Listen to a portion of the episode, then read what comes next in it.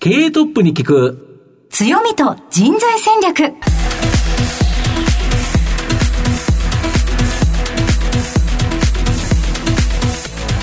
毎度相場の福の神こと藤本信之です。アシスタントの飯村美希です。経営トップに聞く強みと人材戦略。この番組は相場の福の神こと財産ネット企業調査部長の藤本信之さんが注目企業の経営トップや人材戦略を担うキーパーソンをゲストにお迎えしてお送りします。企業を作るのはそこで働く人という形なんですがゲストには毎回事業戦略長独特の強みとですねその強みを生かすための人材戦略じっくりと伺っていくということになります。はいじっくりと毎回伺っていますが、はい、やっぱり会社の中身ゆっくり聞けるって面白いですね。面白いですよね、はい、今日はですね来ていただくのがなんと僕と同級生という形でですね、はい、昭和40年生まれで同い年とい。う社長に出ていくという形ですね。かなりなんかあのイメージが全然違います僕とはチャラチャラしてないってことですか？はい。あのー、はい。チャラチャラ兄ちゃんなんです。いません、はい、ということで一体どんなお話が聞けるのか？皆さんどうぞお楽しみに。この番組は JAC リクルートメントの提供でお送りします。経営トップに聞く強みと人材戦略。経営トップに聞く強みと人材戦略。本日のゲストをご紹介します東証2部上場、証券コード1971、中央ビルト工業、代表取締役社長、斉藤健さんにお越しいただきました。斉藤さんよろしくお願いします。よろしくお願いします。よろしくお願いします。では斉藤さん、早速なんですが、中央ビルト工業の事業内容のご紹介をお願いします。えー、当初の事業は2つ大きな事業がございます。はい、えー、一つはあの仮設事業というものと、うん、もう一つは住宅鉄骨事業というのがあるんですけども、はい、仮設事業というのは、うん、まあ文字通り、えー、建築現場とか、うん、土木現場で仮にこう設置する、で、用がなくなるとお撤去するような、そういった資材を製造、販売、リースをやっております。で、もう一つの住宅鉄骨事業というのは、はい、えー、私私どもの大株主である旭化成ホームズの、はい、住宅の柱、あ梁の鉄骨を製造しております。はい。ありがとうございます。事業内容についてはまた後ほどじっくりと伺っていきたいと思いますが、まずはトップは企業にとって大切な人材であり強みでございます。トップのお人柄に迫らせていただきたいと思いますので、しばし質問にお付き合いよろしくお願いいたします。はい、お願いします。では、斉藤さん、生年月日を教えてください。えー、昭和40年4月10日です。はい。現在おいくつでいらっしゃいますか？えー、56ですね。ご出身はどちらでしょうか？えー、青森県の青森市になります、はい。青森市はどのようなところでしたか？お魚がうまい。お魚がうまい。あとよく言うのは、まあ、リンゴですね。はいまあねぶた、はい、まあ、ちょうどあの青森市というど真ん中にありますんで、はい、まあ、そこで高校卒業までですね、うん、えー、おりました。はい。はい、結構住宅街の感じでしょうか、青森市というと。そうですね。あの、駅からもそんなに遠くなく、うん、まあ、ちょうどあの、山と海の間に、こう、住宅街があるんで、いいですね、両方。まあ、その辺ですね。はい。美味しいものたくさんそうですね。ね確かに。子供の頃のご両親のご職業を教えてください。我が家はですね、はい、えー、教員一家でございまして、はい、えー、父親も教師をやっておりました。はい、で、母親も教師をやってたんですけど、まあ結婚して辞めてるんですけども、おじいちゃんおばあちゃん、それから、兄も教員をやっておりましたんで、はい、まあそういったあの家庭におりましたんで、はい、まあ、非常にあの厳しい環境ではそうですね、きっと。ありましたね、うんはい。あんまり勉強できないとちょっと先生のところの子って言われちゃいますからね。その通りなんです。うん、はい。いや、お家の中でも結構しっかり勉強とかさせられた印象ありますか？家の中では、あの、真面目なあの、学生をやってましたね。あの、気になるワードでした。お家の中ではとおっしゃってました。あの、どうしてもそういったの真面目な、あの、厳しい、家庭環境なんで、まあ、家ではまあ、うん、ちょっと語弊がありますが、いい子を 演じながら、はい、外ではちょっとやんちゃな、ことをしてたかなと思っております。はい。やんちゃというと気になりますけど、ではスポーツとか熱心だったりとかでしょうか？あの、スポーツもそうですし、うん、まあ、あんまり人には言えない、ちょっと子供らしい、悪いこともしてました。いたずら。いたずら。いたずらもありましたよ、ということですね。はいそうでしたか。お勉強はどうでしたか？得意でしたか？当時。中学校ぐらいまでは、うん、まあ、一応その優秀とは呼ばれてはいましたけども、はい、あんまりその努力家じゃなかったのかなと思うんですが、うん、勉強を一生懸命やった風ではなかったかなと。うん、はい。そんな中で将来の夢とかはありましたか？当時。えー、当時はやっぱり明確にはあまりなかったんですけども、はい、まあなんとなくまあいろんなテレビを見たり本を読んだりしてる中では、はい、なんかこう、弁護士っていうのは、ちょっとこう、理想、まあ、かっこいいなっていう。かっこいいなって、そう、単純にそういうところですかね。はい、そうですか。そうなってくると、大学とか。進むとき、法学部に行かなければならないと思うん。ですけれども。そうですね。一応大学は法学部の方に行っておりまして。はい。えー、まあ、だんだんといろんなこう経験をしながら、ちょっとこう方向性が変わってきてるんですけども。はい。はい、あ、で、弁護士は、まあいいかってなったんでしょうか？はい、途中で まあ、諦めも一部ありますけども、うん、やっぱりやりたいことってだんだん変わってきてますうん、そうですよね。大学時代となりますと、勉強のほかにはサークルですとか、アルバイトなんかがあるかと思いますが、はい、何か思い出はありますでしょうか？えっ、とですね、まあ、あの、サークルの方は、まあ、そんなに、こう、何をやりたいかっていうのは、正直、まあ、田舎者になったんで、とりあえず、こう、都会の方に出てきたいなっていう意味で、まあ、あの、大学出てきてますんで、まあ、なんとなく、ふらっと友達と入ったところが、あの、旅行系のサークルをやってまして、はいうん、まあ別に旅行特別好きな感じではなかったんですけども、うん、まあ実態としては、えー、アルバイトして買った車で、こう、友達とちょっと遠乗りしたりとか、そういったぐらいの感じで、まあ遊んでましたっていうか。どのあたりとか行かれたんですか？いや、やっぱり千葉、あ千葉の方に住んでましたんで、はい、うん、まあなかなかまあ神奈川、東北までちょっと行く手前ぐらいですかねっていう感じですね。でも青森から出てきて、その関東近県あたりを車でなんていうのは、すごくいろんなものが見られて楽しそうですね。そうですね。まあ、ただ、あのー本当は大学生のイメージっていうのは、まあその東京っていうのが 頭にあったんで、千葉も東京もそんな変わんないだろうなっていう意識はあったんですけども、まあ、意外にこう、デブ賞というか、なかなか東京に染まることもなく、東京に行くこともあんまりなかったんで。まあ、千葉に結構こもってたっていうか。そうですね。まあ、千葉はある程度もありましたけども、あまり東京っていうのは出向くことはなかったですね。はいはい。その後、最初の就職先を教えてください。はい、あの、住宅メーカーの方に勤めました、はい、それは理由があったんでしょうか？そうですね。やはりあの、まあ、小さい頃から、どちらかというと手先も器用で、なんか物を作るのって好きだったんですね。うんはい、で、まあ、先ほどお話ししたように、その、まあ、法律家、弁護士っていうのもなかなか難しいなっていうので、うん、えー、こういろいろとこう方針、方向性が変わる中でですね、た家を建てるのってすごいなんか面白いなと思ったんですね。うん。はい、で、まあ、それに携わったらきっとなんか楽しいかなっていうところで、住宅メーカーの方に勤めておりましたね。はい。どのくらいお勤めになられたんですか？えっ、と、14、5年、15、6年かな？はい。ああ、そうですか、はい。どのようなお仕事がメインだったんでしょうか？あの、基本的には営業をやっておりました。うんで、まあ営業って本当にそのプランを書く、その間取りを書くところから始まって、うん、まあその金額、見積もりを出して、うん、まあ今やってらっしゃる方皆さんたくさんいらっしゃると思うんですけども、大体営業ってもうスタートからもう完成までいろんなことを携わってるんで、そういう意味では非常に楽しかったと思ってますね。でもその15年勤めた会社を変わるきっかけもあったかと思うんですけれども、どのようなご縁で今現在に至るんでしょうか？そうですね。まあ、その住宅メーカー、入社しておりました住宅メーカーっていうのは、うん、まあ若干その、お社長の交代等々の、うん、まあ噂とか、いろいろとその不安材料がちょっと出てきた中で、はい、まあちょっと将来性にちょっと自分自身不安を感じたのと。ちょっと厳しいかな。はい。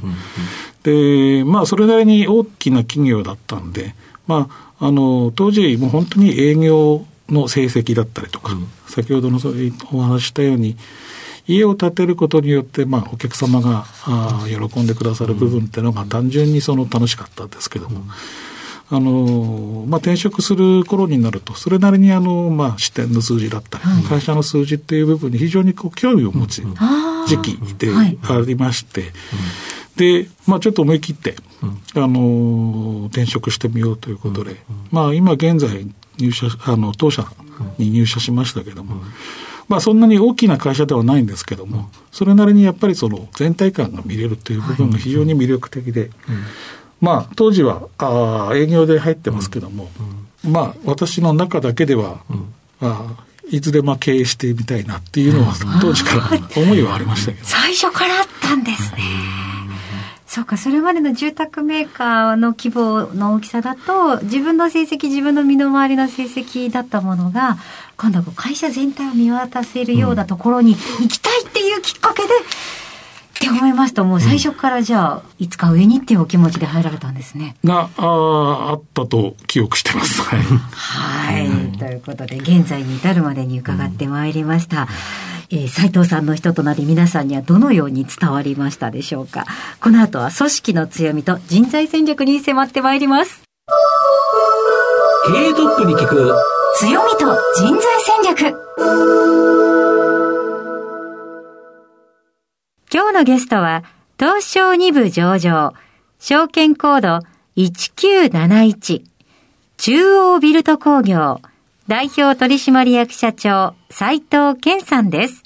さて、ここからは会社についてお伺いしていきます。まあ、ズバリこの番組は、強みと人材戦略というタイトルなんですが、はい、まあ、じっくりと伺いたいと思うんですけど、御社はこの仮設機材、まあ、こちらのですね、総合メーカーということなんですけど、はい、仮設機材ではどんな製品、製造、販売されてるんでしょうか？一番メインなのは、はい、あの、よく、まあ、街中でも建築現場で見られる、はい、まあ、外側にこう、作業用の足場ってる形ですけども、あありますよね、あれがないと作れないですもんね。そうですね。うん、で、それをまあ、メインに作っておりまして、うん、まあ、あの、それ以外にはちょっとご説明しづらいんですけども、うん、あの、やはりその、省力化の製品だったりとか、まあ、そういったものを扱っております。なるほど。基本あれ金属製ですよね。鉄ですね。鉄ですよね。はいで、こういうものを、まずは製造するっていうのって、はい、買ってくるのって誰が買ってくれるんですか、あれ？ゼネコンさんが、なるほど。機材センターっていうところ、うんうん、まあ、その足場材を自分で保有して動かすっていうところがございまして、うん、まあ、そこに販売、あるいはその、われわれも同業なんですけども、うん、リース会社、はい、リース専門会社のところにも販売しておりました。あ、なるほど、はい、あれを自分で持つのか、はい、まあ、借りてリースで使うのか、はい、どちらかということになるわけですか？そういうことですね。だけど、現場ができると、あれ絶対いりますもんね。で、最近だとあれですよね、その、新築っていうものは、まあ、徐々に減ってくるのかもしれないですけど、あの、補修工事、はい、あれでも足場絶対食いますもんね。そうですね。で、やはりこの過去に、まあ、前回、前々回か、はい、もうあの、東京オリンピック、はい、まあ、昭和39年とか、あのあたりにできたものが全部今、壊れかけちゃってるんですよね。うん、はい。まあ、僕も、あの、社長と同じ昭和40年生まれなんで、はい、体にだいぶガタも来てるなというと、やっぱコンクリートで作ったものがガタ来ちゃいますよね。そうですね。そうすると、あの、足場っていうのは、まあ、なかなか需要減らないっていうか、うん、まあ、ううまくすればちょっと増えるぐらいですかね。建築がある限りは、必ず足場っていうのは使うと思ってますんで、うん。ままずなくなることはないんだとないですよね。まあ、ただし、いろんなその、やっぱり進化というのもしておりますんで、まあ、そのうちそういったあのこう組み立てていくような足場じゃなくて、うん、まあ、上からなんかぼって、吊り上げてできるような足場とかね、これはまあ理想論の話ですけども、そういったものもできてくんじゃないのかなと思いますけども。でもう一つの柱に、はい、この住宅鉄骨事業、はい、これ、どんな事業になるんですか？えー、4、5年前から本格的にやってるんですけども、うん、あのまさに旭化成ホームズ、はい、住宅のですね、はい、えー、鉄骨、はいはいはい、それから張材っていう、こう横にこう渡すやつですね。これを含めた、まあ、それを主メインとしたですね、うん、あの鉄骨材を、うん、製造、受託してるという形です、うん、これってあれですよね、御社としては新しいビジネスっていうか、はい、もう創業ではないですよね。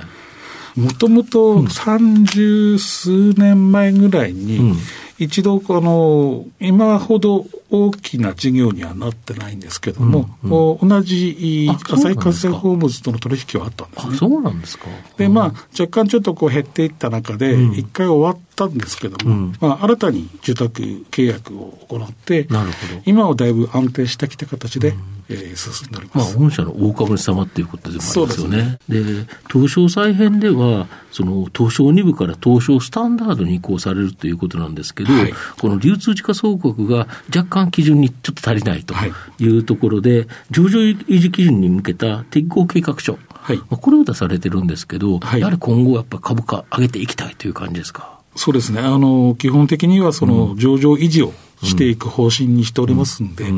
基準を満たすべく、一つはやっぱり業績向上に向けて、え株主様の評価を高くしていくという部分と、やっぱり IR 活動をやっぱり活性化しなきゃいけないだろうまあそうですよね。知ってもらうっていうのは、やはり重要なポイントですよね。まあ、こういう番組であまりにそこがですね、うまくなかったというのもありまして。まあ日本の場合なんか、武骨な感じの会社さんですと、やはり黙って見てくれっていう、はいまあ、もうあの、男は黙って札幌ビールっていう、まあ昔懐かしい CM あるんですけど、はい、今はやっぱり喋らないとなかなか伝わらないっていうところありますよね。はいなるほど。御社とか非常に今後面白いですよね、成長性としては。えー、そうですね、まあ、うん、ただあの、この業界、かなり仮設業界っていうのも、うん、いろんなこうリース屋さんとか、うん、あのメーカー職を出している、他の会社さんも出ておりますんで、まあ、かなりやっぱ競争は激しくなってきてると思ってます。本社、今、何人ぐらい働いてられるんですか？えっ、ー、と、正社員ベースで大体約80名ぐらい、うん、えー、有期雇用者を含めて大体100人ぐらいのイメージですかね。なるほど。で、正社員の方って、大体どの部署に何人ぐらいずついるもんなんですか？仮設の関連でですね、はいはいえー、約30から40ぐらいの間ですね。なるほど。半分近くということですね。はい、で、まあ、あと管理部門で大体15名ぐらいで、うんうん、え鉄骨の事業の方でですね、うんうんうん、こちらの方で大体25名ぐらいですか。うんといったところですね。なるほど。はい、これ、社員っていうのは、まあ、一つその採用というところで考えると、はい、新卒採用というのと、中途入社、二つのルートがあるかと思うんですけど、御社の場合はどういうふうな形でご採用されてるんでしょうか？ここ数年長い間ですね、うん、中東オンリーですね。中東オンリーになってるということですか？はい、割とどういうところから来ていただいてるんですか？その前職の。そうですね、それ結構様々ですね。様々なんですか、はいで、あの、うん、中途採用がスタートしたのが、ちょうど私が、うん、私自身が、あ平成17年ぐらいに、あの、この会社に入社してるんですけど、うん、そのぐらいからこう、うん、どんどん中途採用で雇っていってるような感じになりますね。なるほど。まあ、業種はいろんな方たちいらっしゃいますね。御社の場合、強みっていうのは、はい、企業としての強み、どこにあると社長は思われますか？ホームページとかでも歌っていますけれども、うん、あのこの仮設業界の中でやはりパイオニアと呼ばれている部分で、製造メーカーとしてかなり昔からいろんな商品出して、えー、皆さんには評価していただいています。やっぱりその商品の技術力っていうか、はい、商品の品質、製品の品質、ということですか。はいそうすると、まあ、御社としては今後、こういうところを伸ばしていきたいっていうものなんかありますか、うん、新規事業で始めた住宅鉄骨事業の方も、これはあのやはり今後も安定化させていかなきゃいけないと思ってます。肝心の仮設事業の方は、まあ、先ほどちょっとお話したように、えー、かなり競争激化してきている中で、やはりその新たな商品っていうのをどんどん出していかなきゃいけない。それとかつ、当社は全国ベースで一応拠点を構えておりまして、やはりそこのニーズだったりをしっかり吸い上げる中で、まあ、販売戦略を立てて、全国ベースでやっぱりやっていかなきゃいけないだろうと、ここにやっぱり力を入れていきたいなと思っております。やはり鉄骨って言われると、その、やはり日本って災害の多い国だと思うんですけど、はい、やはり地震の時に、やはりなんか記憶的に残るのが、やはり軽量鉄骨の家が残ってるっていうか、はい、そうです、ね、地震に強いですよね。はい、やはり家ってで、やはりその人にとって、2軒も3軒も買う人って少ないじゃないですか。はい、普通1軒ですよね。そねその大切な家が、もし災害でっていうことを考えると、やはり今後この軽量鉄骨、鉄骨の家っていうのは、結構日本では増えるかもしれないですよね。あのやっぱ鉄骨の家でもう一つ、そのメリットなのは、はい、長いスパをこう作れるんですね。はいはい、広い、そうですね。はい。あのやっぱ木造だとどうしてもこうちょっと間仕切りが多かったりとか。いう形で、はい。いうと壁がいっぱいになりますよね。おっしゃる通りです。うん、でそういったところの、まあ、まあ大空間っていうか、うん、そういった間取りが取れるっていうのは非常に、うん、まあお客様からも評価が高いと聞いております。なるほど。御社今後ここを強くしたいっていう、逆に今の弱みじゃないですけど、はい、ここを強化したいなんていう点ございますか、えー、今回のその、うん、タイトルでもある、うん、その人材戦略っていうところで、うんうん、当社の平均年齢って今46、7、8ぐらいなんですよ。結構上ですよね。ですよ。はい。あの、私も56ですけども、はい、50代の社員が結構多いです。はい。で、40代の後半になって、はい、あまり若い方がいらっしゃらないという、あの、採用、今入社してないという状況の中で、まあ、あのまあ、私含めてですね、うん、どうしてもその、年を取ってくると考え方もこう、凝り固まってきたりとか。若干硬直化するという。はい、動きの方もやっぱりこう、疲れが激しいとかいうところで、ちょっとこう、そういった部分が非常に今、活性化されてないなと。うんやっぱり新しく変わっていかなきゃいけない時期に、うん、うん、そういった部分っていうのは、まあ、少し足かせになってるのかなっていう、ちょっと不安も感じてる部分があって、まあ、そういう意味で来年度に向けて、一応その採用をどんどん進めていこうと、あの計画的に増やしていこうということを考えておりまして。やっぱりそういった活性化させることで、おそらく業務自体も活性化していくんだろうなというふうに期待しております、うんうん、こういう方に来てほしいなっていうような理想の人物像っていうのはあるんでしょうか？基本的には間口を広くしているつもりなんですけども、はい、まあ、例えば、先ほどご説明しちゃいましたように、あの、40代後半とか、50代がどうしても多いもんで、少しちょっと若い人とか、を入れたいなっていうところでは、はい、一番やっぱりその30代っていうところでですね、その、肉体的にも動ける人たち、ねうん、かつ、やっぱあの、一番求めるのは、やっぱり柔軟な頭を持っててほしいなと。やっぱり凝り固まってない、あの、部分っていうのは非常に欲しいなと思ってますね。で、今一番その、最初に採用していこうと思ってるのが、やっぱり営業の人材を増やしていこうと思ってますんで、そういう意味では、その特別なあノウハウとか、あのキャリアってあんまり要求はしてないんですけど、まあ、単純にメールを形つ、うん、っていうところで、はきはきとしてれば、うん、まあそういったところで、の方をちょっと求めております。はい。ありがとうございます。まあ、この番組ですね、はい、まあ、お昼に放送しているっていうこともありですね、えー、社長に結構お昼聞いてるんですけど、はい、ちなみに斉藤社長は何を食べてるケースが多いですか？あのー、もともと営業で入社してるもんで、うん、えー、ほぼ外食なんですね。なるほど。はい。はい、で、まあ、と言いながら、ここ数年、まあ、立場的な部分も含めて、会社にいることが多くて、うん。じゃあ、外で食べるかというと、うん、やっぱりその感染予防のために、できるだけその外で買ってきて、あの部屋の中で食べるとかっていうのが、お弁当という感じですよね。あの最近の定番になってしまいますね。何弁当が好きですか？えっ、と、まあ、体のことも考えて、できるだけその和風な感じで、やっぱり家でも最近はお肉っていうよりは、やっぱ魚が食べたい方なんで。会社はどちらでした？中央区の日本橋の方ですね。はい。じゃあ周りに美味しそうなお弁当屋さんありそうですね。あの弁当屋もそうですけど、人形町が近いんで、うん、そうそういった意味では、あの、食べるところは結構困らない。ところですよね。はい、美味しいお弁当も結構最近は、テイクアウトでいろんなお店がやられてるから、ね、ということですよね。はい。まあ、最後の質問になるんですけど、はい、社長のですね、愛読書など、この番組のリスナーにですね、はい、まあ、この本がおすすめだよとか、あの、最近読んだ、これ読んだよっていう本なんかございますでしょうか？ちょっとリスナーの方には申し訳ないんですが、うん、あの一般に発売しているものではないんです。けどそうなんですね。あの私どもの会社の、うん、社史っていうのがありましてですね、設立して今70周年を昨年迎えて、はい、今71年目になってるんですね。で、40周年目の時にですね、うん、写真が作られてるんですけども、はい、まあ、私もあの、17年前ぐらいに入社した途中東の人間なんで、うんうん、かなりそれ読み込んでるんですよ。はい、ああ、なるほど。まあ何度も読んでるんですけども、やっぱりその、いろんなこう、経営上の悩みだったりとか、なんか方向性をこう悩んだ時って、結構何回もこう読み返すんですよね。で結構その今のニーズと、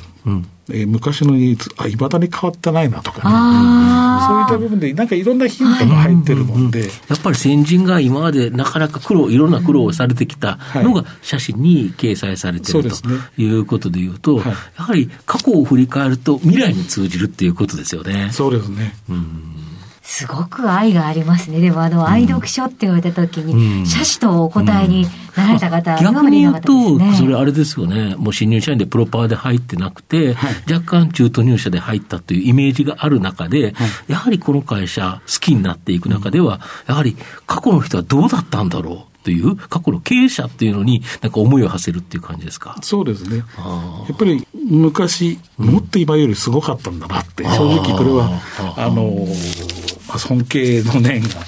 うんあのありますけども、うんうん、改めてその頃のような形まで、なんとか持っていきたいなっていうのを、やっぱり感じる部分ではありますし。はい。なるほど。はい。ありがとうございました。本日のゲストは、東証2部上場、中央ビルト工業代表取締役社長、斉藤健さんでした。斉藤さんお話ありがとうございました、はい、ありがとうございました。どうもありがとうございました。経営トップに聞く強みと人材戦略それではここでお知らせです。東証一部上場 JAC リクルートメントは世界11カ国に展開するグローバルな人材紹介会社です。スペシャリストや管理職の人材紹介を通じて長年にわたり多くの企業の成長に貢献した実績を持ちます。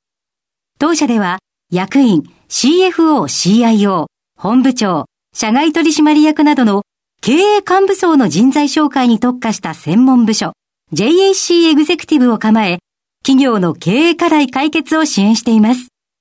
経験豊富なコンサルタントが経営課題をヒアリングし、課題解決に導く人材をご紹介いたします。